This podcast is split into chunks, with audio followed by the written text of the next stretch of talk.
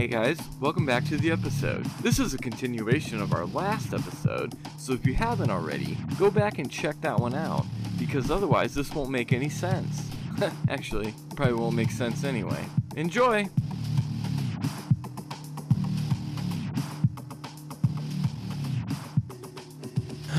All right, What? Jeremy, take it away. Hmm. Well, welcome back. So yeah, we're gonna go with my topic here. I apologize. There's gonna be a lot of me talking here for the start of this. Yeah, but I want we kind of want to. I want to get this out of the way because it's a more serious topic. I don't know about the other topics, but so as the date that we're recording right now is uh, July 13th, and a week from today, on July 20th, will be the 11 year anniversary of the uh, mass shooting that took place in Aurora, Colorado at the Century 16 movie theater at the Dark Knight Rises premiere, midnight showing. So I'm first going to read an overview, short overview of what happened on that day. So on July 20th, 2012, a mass shooting occurred in the Century 16 movie theater in Aurora, Colorado during a midnight screening of the Dark Knight Rises film. A then 24 year old James Holmes was dressed in tactical gear and set off tear gas grenades and shot into the audience with multiple firearms, killing 12 and injuring 70. It's the deadliest shooting in Colorado by a lone perpetrator and the state's second deadliest mass shooting just behind the Columbine High School massacre.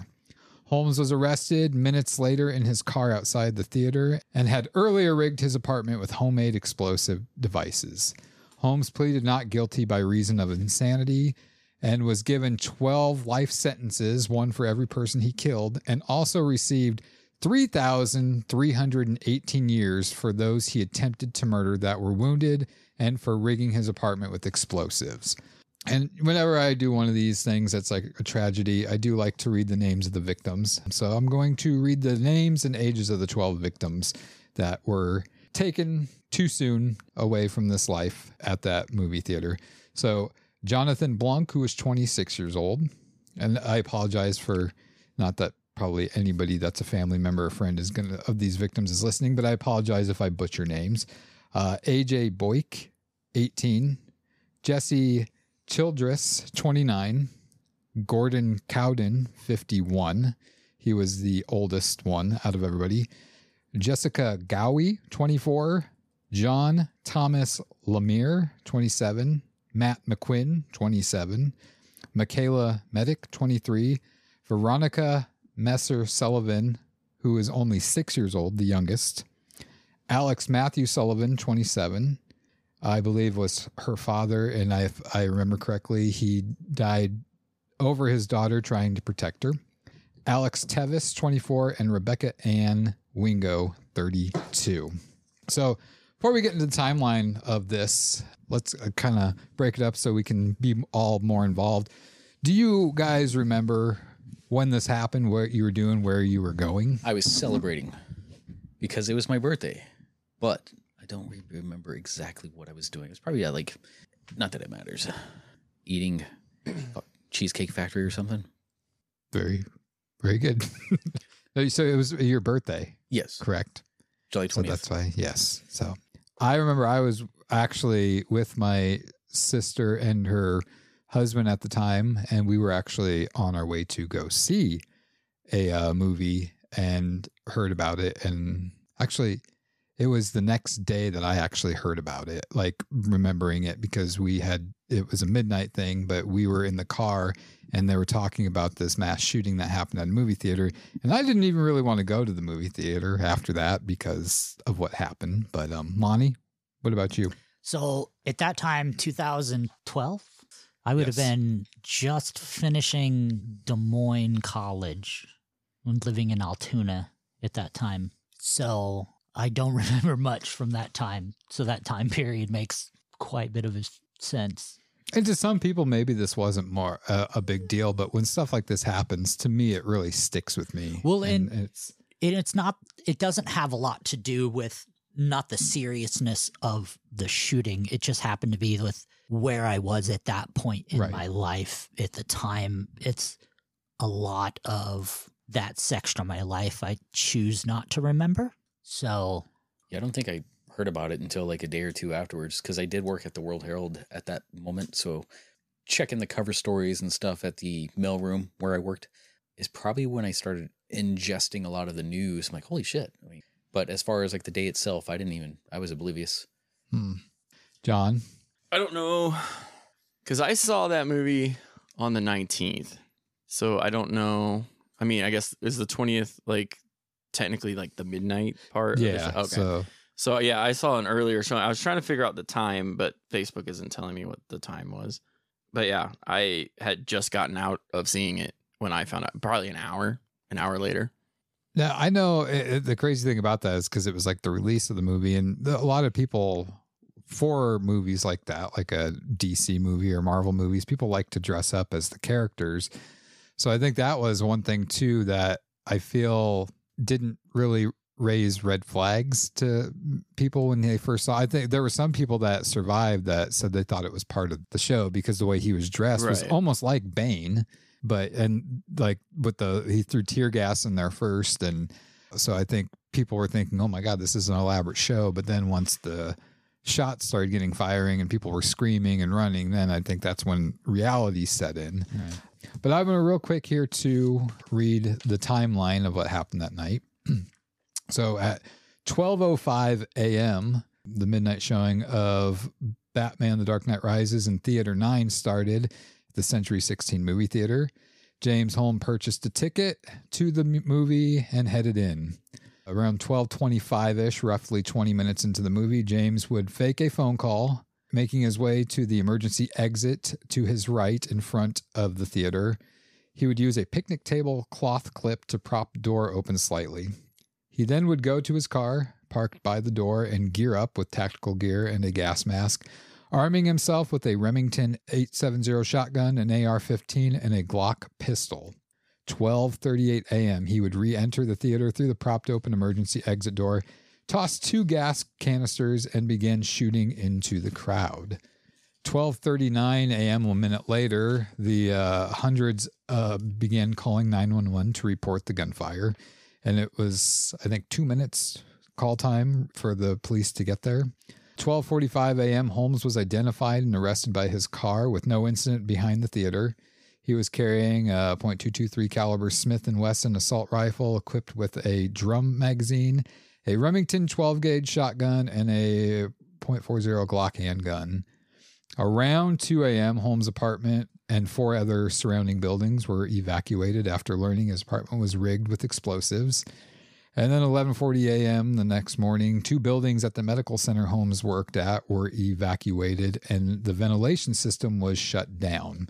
And then they soon found out that there was no harm because it's and I did a lot of what I have going on here too with notes I have is kind of the one thing about this that's interesting is learning from it and what's going through somebody's mind in their past because if you go on YouTube you can watch hours of interviews with James Holmes in, in prison and he will talk gladly about this. He's very monotone but he will talk and answer honestly about why he did things things he remembers and it's just like he's not trying to hide anything and it's it's really I've- that's what finds it kind of intriguing to me. Before any, see, I've never really delved too much into it afterwards. I mean, I know the situation as far as what happened, but like, what does he say his reasonings were? so that's it's a long he's a thing but ba- basically to um yeah Thanks, John. He's bitch. i always thought I this, think it's a bitch thing to do. Oh, for sure. Very much so. He's been very open, like ever since a kid. And this is kind of just a in a nutshell of all the detailed information about it. But I mean, starting at the age of 11 was when he was depressed. His family moved and they moved about 400 miles, I believe it was, to someplace in California. And it crushed him because his home that he was at was like his safe haven and he felt like he was being taken out of that safe haven he even tried committing suicide in the car ride to their new home in the back seat of the car with cardboard slitting his wrist with cardboard Basically, he would just lock himself in his room, play video games. So this is his parents' fault. Should Uh, have let him kill himself. It's a lot of people's fault when you find out the things because he's been very. I mean, the signs were there, and he basically was telling people, even into his A clear college for years, help that for years. he wants to kill people. He told many people that he just wants to kill people. No, no reason whatever. So ever, he just thinks that killing people would would help him. And that's one thing is when he was in college and he was seeing a psychiatrist, he was flat out telling the psychiatrist he wants to kill people, and she would not tell anybody about it because her reasoning was he didn't have a plan that doesn't matter. into in in effect to do this and he wasn't harming anybody so it's all just in his head right now there is a Plus, there's a confidentiality yeah, there is a between therapists and. but if it has something to do with the crime, you can breach that contract. well, you can breach that contract, but If somebody's in just danger. being a mental thing and not showing any right. right. thought Just or because- oh. effort into it could you could do more damage at that point. I wonder after the fact. I mean, does she feel guilt? Absolutely. i would hope she would I, w- I I was trying to look it up to see but i don't i think she's refused to comment on anything because this the she Lin- the probably Lynn chick? Lynn uh, Oh, Fenn? When a crime happens, yeah I don't know the logistics to a lot of this stuff, but when a crime happens, would a psychiatrist or something have to open their their notes and stuff to the authorities? it they have the the choice to. They still have a Hippocratic oath to the patient to Right. to keep that. And But the- would a warrant bypass that? A warrant I feel like that would. A 'Cause that's warrant court, or- you know. would, but the HIPAA laws are still laws. So there's certain things that can be sought after, but there are still some things that are private between physicians and patients. but it's like to me it's like yeah i know you they probably have oaths and things and whatnot mm-hmm. but if you had this gut feeling and i mean from the things he's saying if i was a psychiatrist and somebody was saying this to me i'd say fuck all these things confidentiality and all that stuff it's like if i'm wrong i would rather be wrong than for this to happen Right. i mean if the person's gonna the patient or whatever is gonna sue because they told somebody then I think it would be better to pay that fine or whatever it is than to have 12 people, a six year old included, murdered, Right. cold blooded. Now, as time went on with these meetings, she eventually did bring in another doctor because she was kind of questioning things. But at this time, I think James Holmes was trying to, um, at first, I think it was a cry for help. But then I think he was just like he wanted to go through with this plan. So then he was putting on a face, acting like, oh, he's doing things to change himself and that he doesn't have these thoughts anymore and whatnot. And all the while he was plotting this out. You know, he wanted to, like, one thing I, going back to at the age of 11, he started to show the signs of depression and his mental health started to deteriorate. He also tried committing suicide and claimed to see shadowy figures he called nail ghost, accompanied by flickering in the corner of the his wall, eyes. yeah. He said these shadowy figures would appear on the walls at night and fight each other with firearms and various other weapons. It is believed he had homicidal thoughts at 10 years old, where he would picture himself killing people that annoyed or upset him. Later on, he would picture killing people that did nothing to him at all. And then, yeah, when his family moved 400 miles away, he tried committing suicide in the back of the car. I was kind of with this whole thing. I thought he was very smart because when this happened, they showed like him in college giving speeches and stuff. And like he went for neuroscience and all this stuff. But doing more research on this, he actually, like, he was smart to a sense, but he was not doing good in college, which is a part of the reason too. Like he thought he was going to make it in neurology or and stuff like that, but he wasn't passing his test and a lot of professors after this said that he was very quiet and he wouldn't do the homework and the tests and all this stuff. And so he got failed which made him more depressed. He actually had to move back in with his parents for a while but his parents were trying to get him back out. And you know eventually he did go back out but it was the same thing with the schools he went to. He wasn't passing And if you look at the way like he rigged his apartment and like he poured, I forget what it was that he poured all over the carpet, but it was a chemical that when water is sprayed on it, it makes the fire burn even hotter. So had this the bombs went off and started fires, it would have been a very hard fight for the firefighters with this with the water and the chemicals and it's like so this guy like he really was planning things out like and i know he tried to plead insanity but uh, that's why it's so weird because it's like you look at him and like when at the time he did it his hair was red and he Yeah, said like that fiery orange red. Yeah. Fucking, that's uh, like burned into my brain. Yeah, yeah. Yeah. That image. Some of the people were trying to say like he was trying to use the name the Joker. but he said that's Yeah. not true at all no, Like, that's just people. There was like two security guards or Batman it. officers who said something like that, Yeah. but it was never confirmed. Well do you remember too like I, He also just got broken up with that year too. yeah That was also part of his. Dude, and he let it go. And he also emailed his ex to tell her about how he wants to kill a bunch of people, but she was thinking it was just playful talk or whatever. And so That's not she was she was kind of going along That's with what it. gets me hot. and- But Hot and bothered. I remember like the days after it happened when they were showing him in court, he just looked like he was just crashing down from being super high. Like his eyes were wide. He just looked like he was in a, a weird oh, Yeah. trance. Look like but- Kurt Angle pretty- in an autograph session. Yeah. Dilated and stuff like, or I guess not. I mean, they were What the fuck is happening? Mm. pin. E.T. Could you imagine seeing a movie in that theater now? See, there was a time when, because this, I was about Like two I'd be months like, what the fuck? In that I was. I, we literally drove through Aurora. in that actual movie Forgot all theater. about that. We should have stopped. You're talking about in the actual movie Yeah. theater? Yeah, that'd be kind of I don't know. It's weird. Like the actual place where, like, hey, the spot feels weird. Oh, because a, a guy protected his daughter somebody dying right died here. here. Right. See, I was two months into my relationship with Crystal, my wife, at that time. And like, you know, going out and having fun and all this, going to check out movies and stuff. It's like we didn't go to movies for a while. And then like one of the times we went to like one of those eatery movies, me and her were sitting like in a about a middle row or so, like next to the steps. And like some guy came in and we're like, I, I was kind of like already paranoid. I'm like, fuck, man, like I don't want to have to do anything. So the guy is walking back and forth, pacing in front of us. And it's like, it looks like he's probably just looking for somebody. And then like Crystal and I both have relatively the same idea. So I'm looking at him, trying to watch the screen, looking at him, trying to watch the screen again, and then I just sneak my hand up and grab like the the table knife that's on the eatery, and Crystal's kind of like laughing. She's like, "I was thinking the same thing," but A butter knife? yeah, I, I'm like, if, I the, am if he pulls something, I'm aware throwing at it, the you know? theater ever since then, though. Yeah. Yeah. It's hard to enjoy something and it also costs the experience.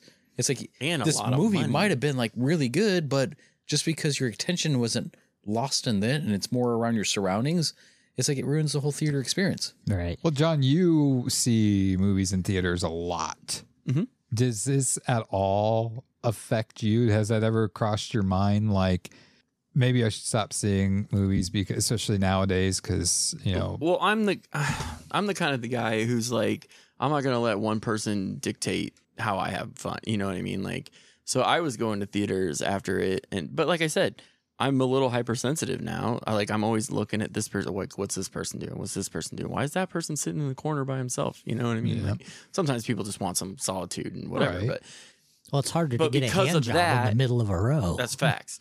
but because of the shit like this, your brain goes other places to that person that's in the corner of the room. Or I remember going to see a movie one time and the exit was open. Like it was open a crack or whatever. And that made me like freak out or whatever. then I saw a guy come back in with, uh, you know, a broom and a dustpan. Like he was just out there cleaning up cigarette butts or, you know, something like that. But it's like your brain immediately goes to situations like this. It's just, but And it's I- not going to affect. It doesn't affect me going because I obviously I still go, you know, as much as I want. But well, and I'm surprised there hasn't been, and I'm there are have been other shootings inside movie theaters since then, but I'm surprised there hasn't been repeat people doing the same thing because if you think about Holmes picked this, he picked either theater nine or 10. He did his scouting of this because those two only had one entrance in and then the two exits that were like Behind. up front up. And so like it's, it's shooting fish in a barrel. That is one of the- essentially. It's it's hard. I think I don't know. I, a lot of guys probably have this sort of mentality, like when you go to a restaurant, and you always put your back against the wall so you can see the door or something like Mhm. that. It's like even when in a theater, it's like you feel uh very defensive or defenseless. I Defenseless, should say. yeah. It's like i- unless I'm going to drop down on a and, and risk breaking my ankle or something like that on a ramp. Uh, That I don't beats the alternative, though. true, Yeah. but then you're also sitting duck when on his way out. You know, Well, and that's one thing that and J- Justin, you, I think you would find the the interview. I think it was back in 2015 or 16 when they did the interview with him in prison. I think you'd find it interesting to hear some of the things he says. But when they were asking him when the shooting was happening, like, could you hear the screams? And he said no. He had earbuds in with the music turned up full blast because he didn't want it to. He didn't want to hear the screams because he didn't then it made it personal oh yeah, would, he that's what I would didn't he just wanted to just shoot and like they asked so you weren't specifically targeting anyone and he said the he only targeted one specific person and it was the first person that got up and started running towards the exit and then that's when they he purposely went to them and shot them but otherwise it was just shooting randomly wherever and i mean even people in adjoining theaters Right. uh, the bullets were going through the wall and people were getting injured in those theaters Jeez, how far was he spraying? Or was he spraying at an angle from the side? he was standing up front by the exit door. So he wasn't like standing directly in the middle of the screen. He was off to the side shooting up that way. And like if the he just sidewall tur- would have been the the back. yes. Okay. And so all he had to do is slightly turn to his wall. left and that would have been the Like- like I'm exit. the so yeah. But I, I, I mean he apparently thought about doing an airport, yes. but there, yes. do you have that in your notes, or I am I overstepping here? No, I mean Okay. you're, you're fine. I, I he was very specific with things like he so he started writing plans in his journal which he on- then mailed to his fucking therapist Mhm. or whatever. his failing at school would uh, set as the catalyst for his motivation behind the killings. Some plans included bombs, but thought they'd be too suspicious. He then thought about biological warfare, but scrapped it because it required too much knowledge and chemical use. He ponders on serial murders and would buy a stun gun shaped like a phone and equip himself with a folding knife and go to natural park forest trails and one by one pick off his victims, but it leaves too much evidence and isn't enough kills. So- I don't. If he's worrying about getting higher kills, it's still going to leave more evidence, though. Mm, yeah, I mean, like you have the Well, crowd to try to mask yourself under, but I mean, like if you when people, I don't even know if I want to say something like that because it just gives people an idea of like how to do something. So no, keep going.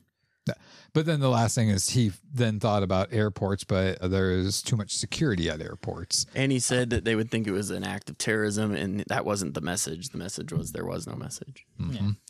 I mean, he's Chose a midnight screening because he thought there'd be the least amount of kids there. Even though he wasn't going for like the whole Joker thing, he was sort of going for a whole Joker thing, wasn't he? No, it's more like Bane from that movie.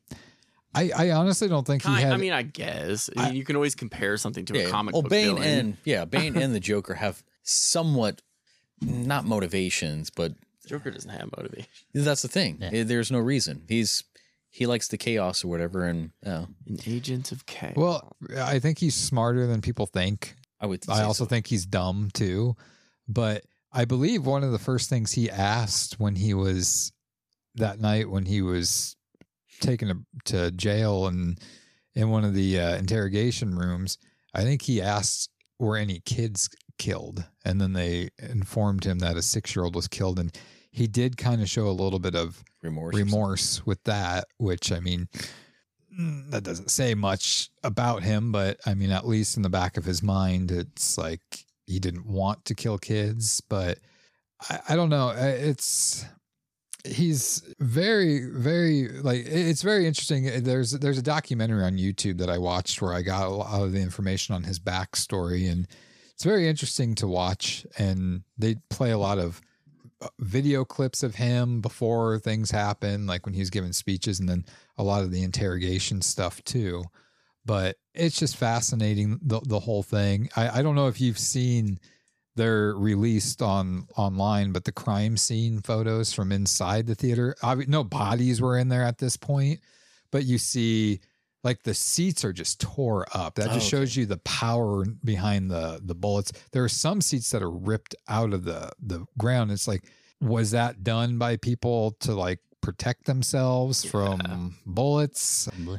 there's creepy things of like the popcorn spilled on the on one of the stairs mixed with people's blood and just the shot too from outside Oh, because fuck. people were trying to drag out bodies through the exit door so you see all the blood being smeared across the sidewalk and whatnot but i don't know i will say i i did for a while i didn't go to movies because you know you're afraid it's going to happen again but it's definitely it's crazy that that was 11 years ago because it felt feels like it was kind of just yesterday but it's another thing of like man this really shows you how fragile life is. I mean there was a, a girl that one of the victims jessica ghawi was one of the victims.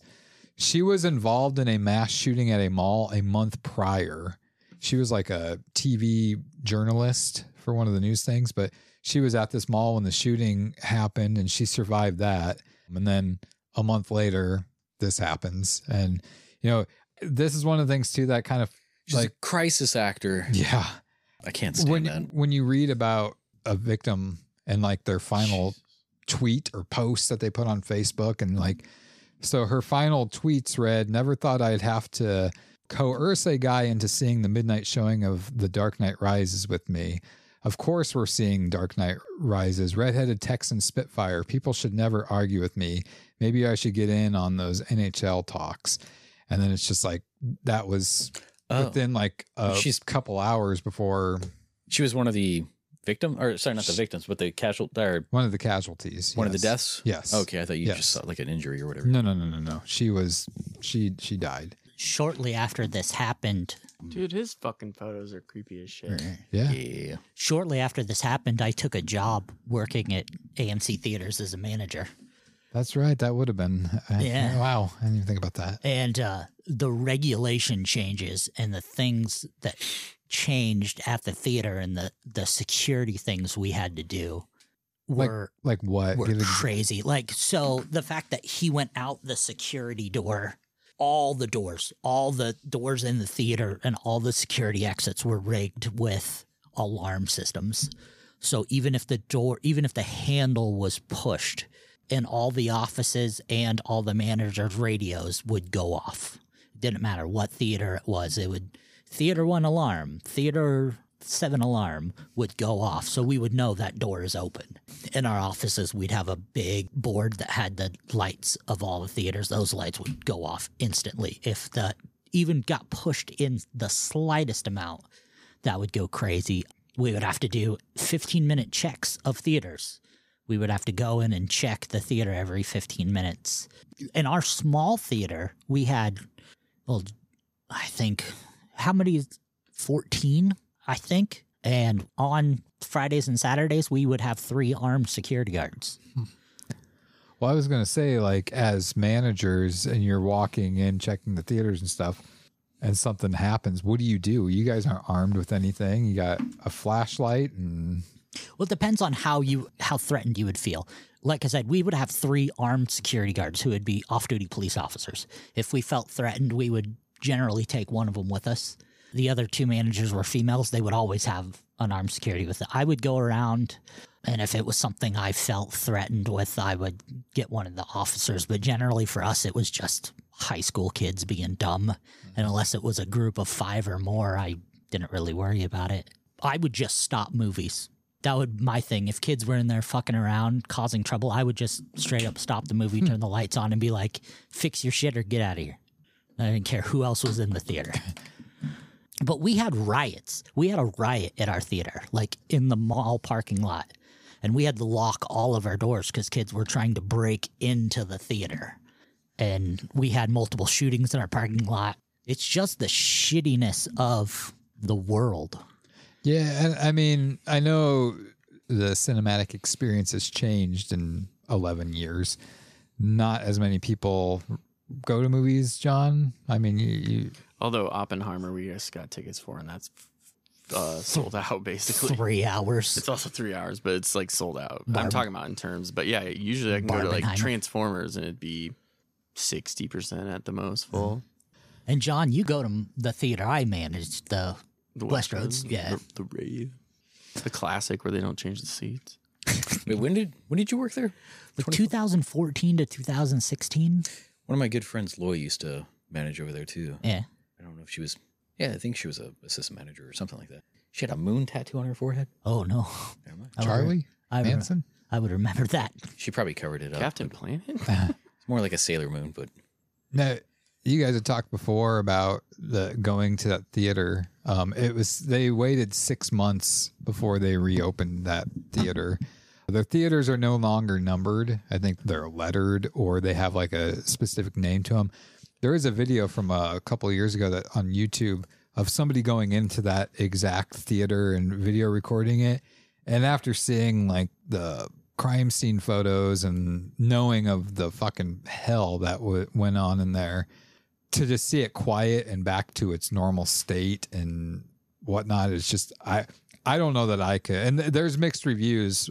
The news story did a, a story on it or whatever like a couple years ago as well, and that's mixed reviews. There's people that are like how John said they're not going to let that stop their experience, but then there's other ones that are just like I'm never going back to that theater. I, I just have the, the horror that happened there. There's no way I'm stepping foot in that theater, and they should have just bulldozed it down. It's like, you know, I, I get what you're saying, It but would be creepy as fuck. yeah, the idea that exists in your mind. I mean, like we also did the same thing when you find a, a video for the Vegas shooter where somebody rented the entire or the exact room. It's like it is kind of scary to know that this was the room that happened, but because of that idea exists in your mind, it's like you turn it up even more.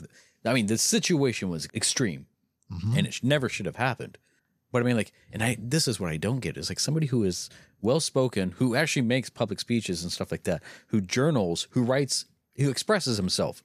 But be, are you only just talking to one psychiatrist or something like that? If you feel like you're not being heard with them, you, this is something that everybody should know. If you feel like your psychiatrist is not hearing you, not listening, not providing the care that you need, get a different one. Right. But it was 2011 and Yeah. mental health was being addressed, but not nearly to the extent it is now.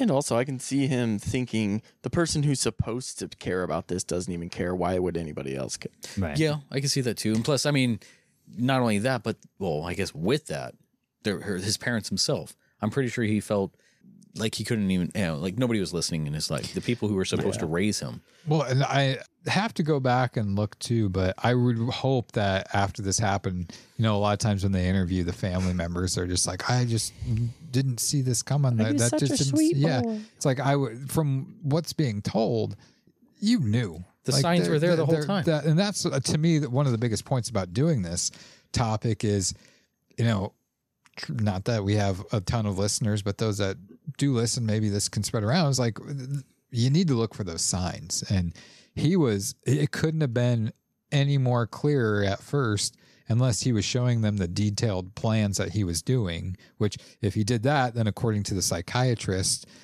and their philosophy, then they would have done something about it. But since he didn't have a plan, wasn't being aggressive towards anybody in particular, they just swe- swept it off as, oh, he's just, it's, it's a rough time in his life. It's like, He's doing it for attention. Yeah, it Yeah. kind of reminds me of the quote of like, if somebody tells you who they are, believe them the first time. It's like, well, mm, you probably should. Yeah. Especially when people like this. It's like it does suck for those who do just want attention and it's not going to go to drastic extremes or something like that. But like a psychiatrist doesn't need to blow it up or contact authorities because it gets more eyes or pressure on them and might even push them to do something. It's like it's hit or miss. The mind is so fucked up, and it's like you don't know the exact levers to pull, the gears to to grind to switch, but it's like eh.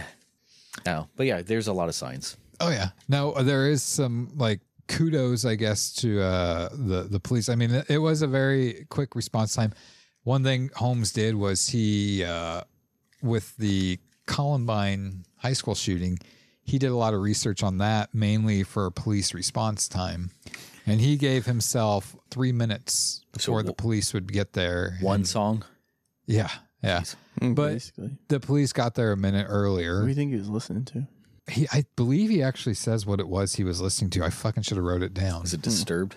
But he I believe he ah, ah. tells that to somebody, but I got a brand new uh, pair Yeah. of roller skates. yeah, he there would have been more casualties, but the magazine jammed in his gun. So he went That's to why everything's online now. Nobody reads magazines. Yeah. Fucking wish guns.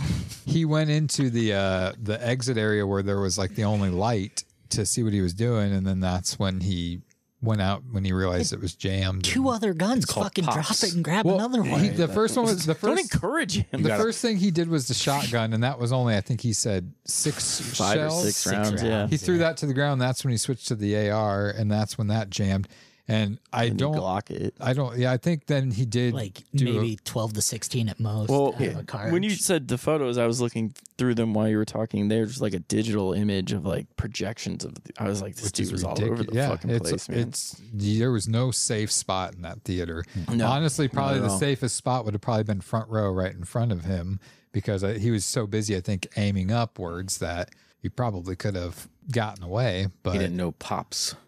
Pull, observe, push, squeeze. get out. I guess three of these jurors had ties to the Columbine shooting too. Really?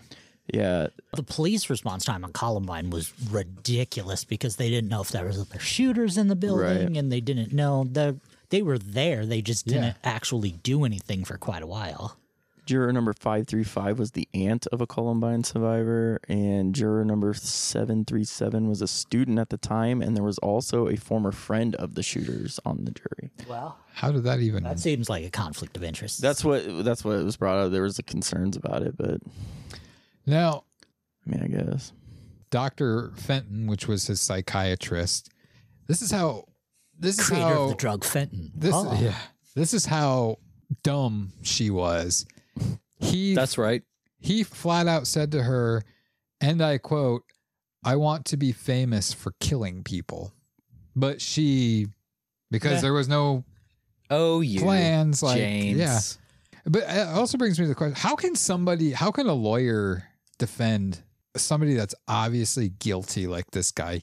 Yes, he said not guilty because of insanity, but that's basically he's still admitting he did it.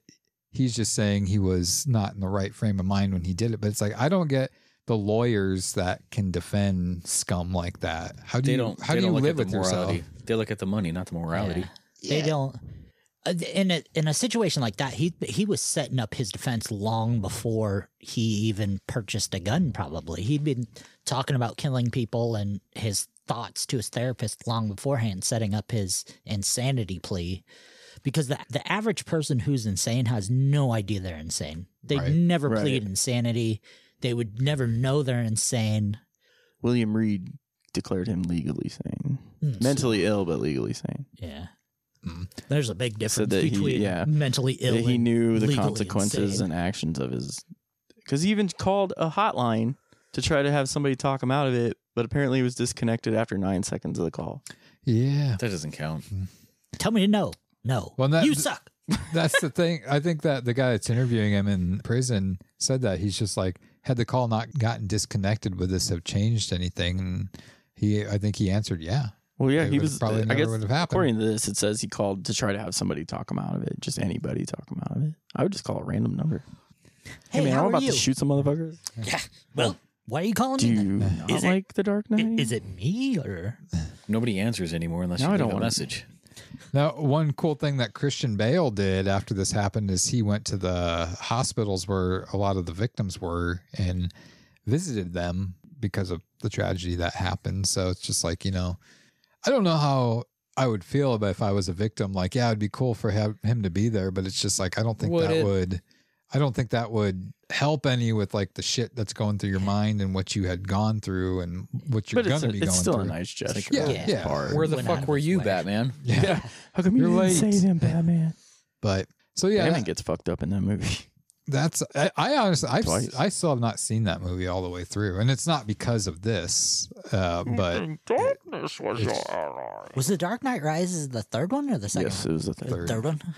but The Dark Knight is the second. but and the yeah, that's uh, that's all that I have on it. I just you know with it being the 11 year anniversary, July 20th, it's um That is kind of weird that Oppenheimer comes out next week. Nolan's another Nolan film. Yeah. Oh, Did the- you know Wow. the Manhattan Project and the Barbie doll came out? Like the atom bomb and the Barbie doll came out on the same exact day. Well, Both it will next NASA. week. Well, the movies are coming out, but On the same the, day the next week? original, the atom bomb and the Barbie doll came out like the day the bomb exploded on Hiroshima, and the Barbie doll they came out on the same day. seriously? Yeah, Wow, that is kind of crazy. I also learned That that, is there why was they, two. they kind of did that on purpose with the movies too. There was two atomic bombs. I didn't realize that. L- Really off topic, but I didn't know we dropped two atomic bombs. I thought we just did Hiroshima, but Little Did you, know dog. the, a little boy and Fat Man. yeah. did you know the little interesting thing about that with Air when we saw Air? Yeah. How Michael Jordan wore two numbers in his career, 45 and 23, and that movie came out on 4 5 23. They didn't know that until like a month before it was coming out. There, it was like No, s- seriously? purely coincident. coincident. Yeah, like that's kind of cool. Interesting. It is. Talking about movies and whatever, but my topic kind of has to deal with Barbie, so My stay top- tuned for that. My topic kind of has to deal with this topic a little bit. What the fuck? Well, my Justin's topic. topic at, well, yours is is movies. movies, so yeah. It's I guess they're all kind of. Huh. Well, let you know. What a quinky dink. Just like the things we mentioned a minute ago. Did we do it on purpose? Let us know in the comments below. And my birthday. Nobody Is it cares about your seven goddamn days? birthday. You're over 30. Damn it. You're not 50 and you're over 30. Go fuck yourself. Yeah, exactly. Nobody gives a shit for 20 years about your birthday. Love me. When you Wait, get when you this get is your his call out for help. We should. when you get your When's AA Lonnie's birthday? when you get your AAP p- card. What? When's this come out? Uh, probably like in. My It doesn't birthday's in August. Why are you gay? I was waiting. I knew you were about to hit that. When is your birthday? August. Nobody cares because you're over 30. I'll be 40 next year. You're fucking old. So I'm you. 40 this year, I'll say you're 40 this year. I'll be 40 in two years and I'm still hanging out in Justin's basement recording shit. and having a Trying to blast get- doing it. Try, so Except for this topic, you're really Debbie Downer. Yeah, right thanks now. for starting us out on a downstroke. It makes me you mad. Fuck. because there was so much Oh, negative backlash to the actual movie, which really had nothing to do with the shooting at all. Well, And back so- first, yo, well, he well, shouldn't have dyed his back. hair red. Well, that's the thing too. He dyed his hair It was red, and it's like Orange. The Joker's green. exactly. That's And why the it's like- Joker's not even in that movie. Should have been. He should have been, but he died. Uh, Not in a shooting. If you enjoyed this podcast, well, that's not all. Stay tuned next week for the continuation of this episode, whenever these things come out. Shalom.